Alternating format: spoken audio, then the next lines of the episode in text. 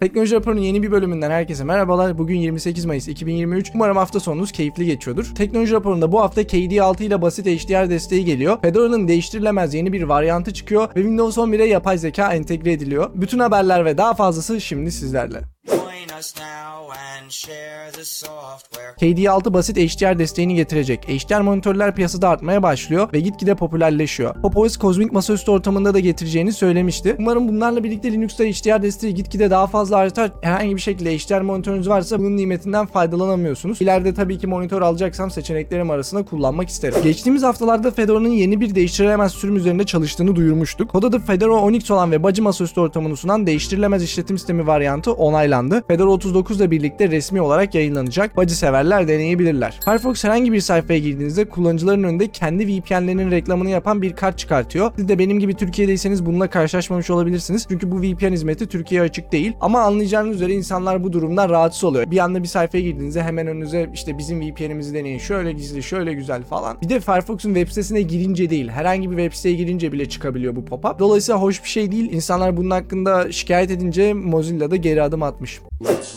ChatGPT üzerinden de artık aratma yapabileceksiniz. Varsayılan olarak Bing'i kullanacak. Anladığım kadarıyla şu an sadece paralı üyeliklere açık ama yakın zamanda ücretsiz üyeliklere de gelecek. Windows 11'e gelecek olan yeni bir güncelleme işletim sistemine Copilot adında bir yapay zeka ekliyor. Normal Bing Chat gibi aratma yapmanızın yanı sıra işletim sisteminizde belli başlı işlemler için de kullanabileceksiniz. Kod yazabilecek, doküman slide oluşturabilecek ve çeviri yapabileceksiniz. Bilmiyorum sizce sistemin bir yapay zekası olmalı mı? Bence olmalı ama bu şekilde değil. Benim aklım hep yapay zeka deyince Jarvis'e gidiyor. Zaten biliyorsunuz sürekli Jarvis lafını konuşuyorum. E, Bir işletim sistemi sürekli sesli yanıt alabilse ve genel olarak size muhabbet edebilse işte sesli olarak birçok işlemi yer- yerine getirebilseniz güzel olur ama tabii ben bütün bunların olmasını çevrim içi değil çevrim dışı istiyorum. Yani direkt bilgisayarın içerisinde çalışan bir yazılım olacak. Özellikle bir bulut servisine bağlanmasına gerek olmayacak ki burada direkt internete bağlanmanız gerekecek kullanabilmek için. Adobe Firefly'a gelen yeni bir özellikle resmin istediğiniz kısmına metin yazarak ekleme yapabiliyorsunuz. Örneğin bir televizyon resminiz var. Televizyonun üstündeki bölgeyi seçerek buraya bir kuş koy diyebiliyorsunuz. Bu özellik herkese açık ve ücretsiz. Kenarda kalsın belki bir gün işimize yarayabilir. TikTok'ta yapay zeka işine el atıyor. Taco adında kendi yapay zeka botunu şu an test ediyor. Taco ile sohbet edebilecek ve video önerileri isteyebileceksiniz.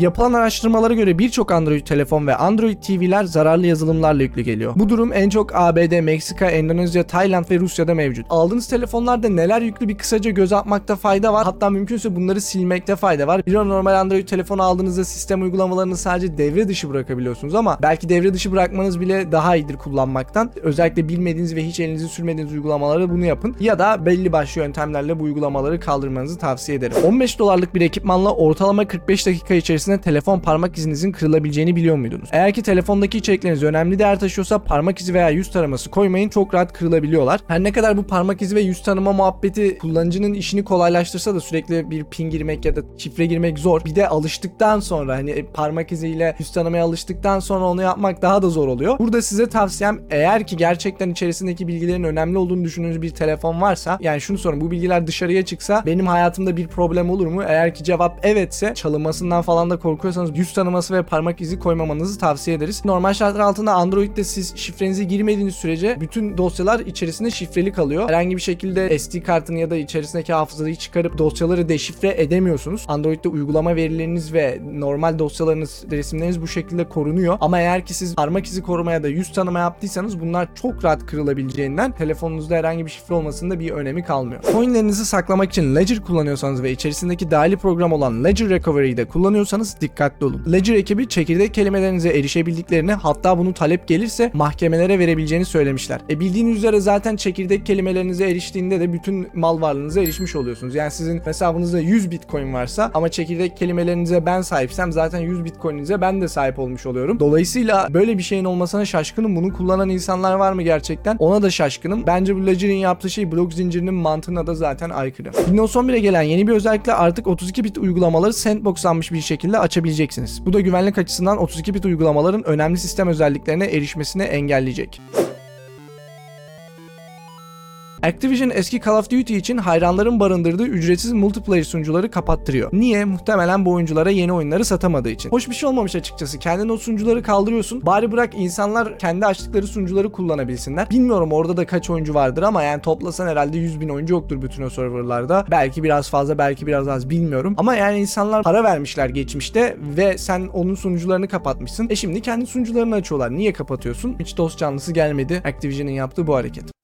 Son, where'd you find this? Google Chrome adres çubuğunda siteyi yazarken yazım hatası yaptığınızı anlayacak ve sizi doğru siteye yönlendirecek. Örneğin yusufipek.me yazdığınızda doğru alan adı olan yusufipek.me'ye yönlendirecek. Ara sıra ben de bu durumla karşılaşıyorum. Özellikle geçmiş falan tutmuyorsanız tarayıcınızda sürekli e, alan adlarını yazıyorsanız bununla karşılaşma olasılığınız yüksek. Firefox'a da benzer bir özellik gelse iyi olabilir. Meta Avrupa Birliği'nden 1.3 milyar dolarlık rekor bir ceza yedi. Uyarılara rağmen AB kullanıcılarının verilerini hala ABD'ye aktardıkları için daha büyük bir ceza ile karşılaşıyorlar. Normalde bu tarz şirketlere hep az ceza verildiği konusunda insanlar şikayetçi. Çünkü aslına baktığınızda bu örnekte de gördüğünüz gibi siz şirketi uyarıyorsunuz. Diyorsunuz ki bak bunu bunu yaptın şu kadar ceza yiyorsun diyorsunuz. Ama zaten o şirket o hareketi yapmaktan dolayı sizin verdiğiniz cezadan 10 20 30 kat belki 100 kat daha fazla para kazanıyor. Dolayısıyla o cezayı ödemek onun için bir problem olmuyor ve insanlar özellikle ABD'de ve Avrupa Birliği'nde bu cezaların daha yüksek olması gerektiğini savunuyorlar. Bu sefer rekor bir ceza geldi. Merak ediyorum acaba Meta bu cezayı ödeyecek mi? WhatsApp bir mesajı gönderdikten sonra 15 dakika içinde mesajı düzeltmenize izin verecek. Benim de gıcık olduğum durumlardan birisiydi. Artık yanlış bir şey yazarsanız düzeltebileceksiniz. Meta 315 milyon dolara satın aldığı Giphy platformunu 53 milyon dolara satıyor. Büyük bir kayıp söz konusu. Giphy muhtemelen satın alındığında biraz popülerdi ve Meta bundan korktuğu için aldı. Bizim rekabetçimiz olacak diye. Belki Instagram'ı satın aldıkları zamana falan da denk geliyor olabilir. Şu an emin değilim. Ama işte Meta satın aldıktan sonra platform artık yenilik getirmeyi bırakıyor. GIF gösteriyorsun tamam yeter.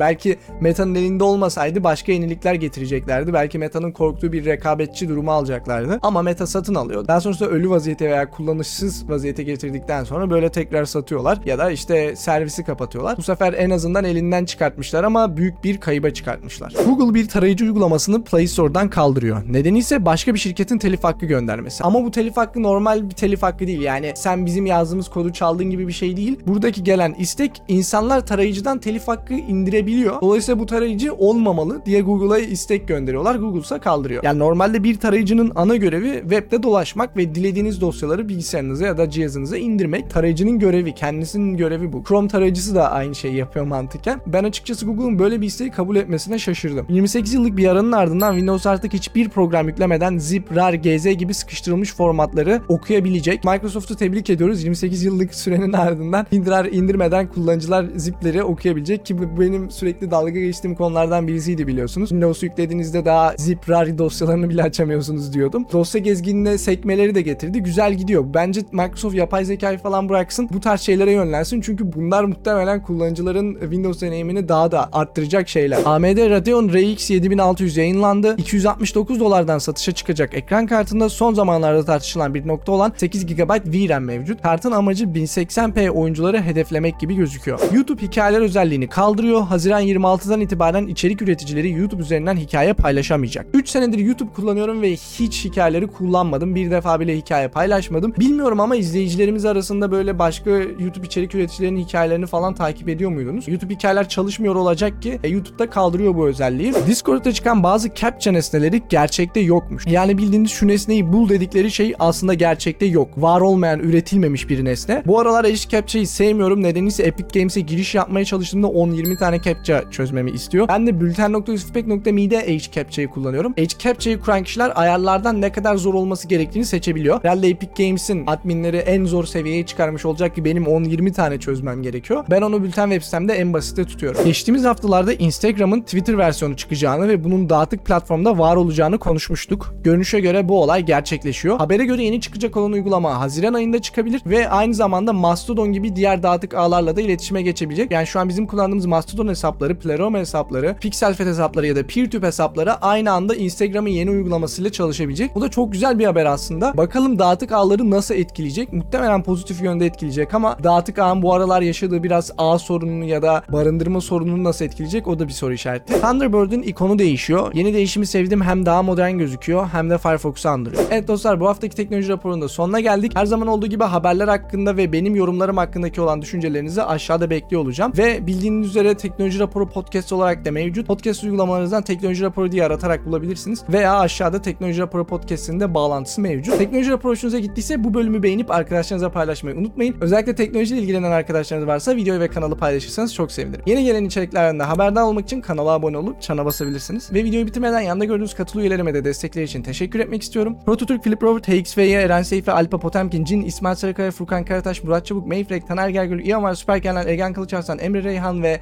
yanında gördüğünüz yer bütün isimlere destekleri için teşekkür ediyorum. Aynı zamanda YouTube platformu dışında destek olan maddi destekçilerimize de teşekkürler. Teknoloji raporunun bir sonraki bölümünde görüşmek üzere. Kendinize iyi bakın. Hoşçakalın.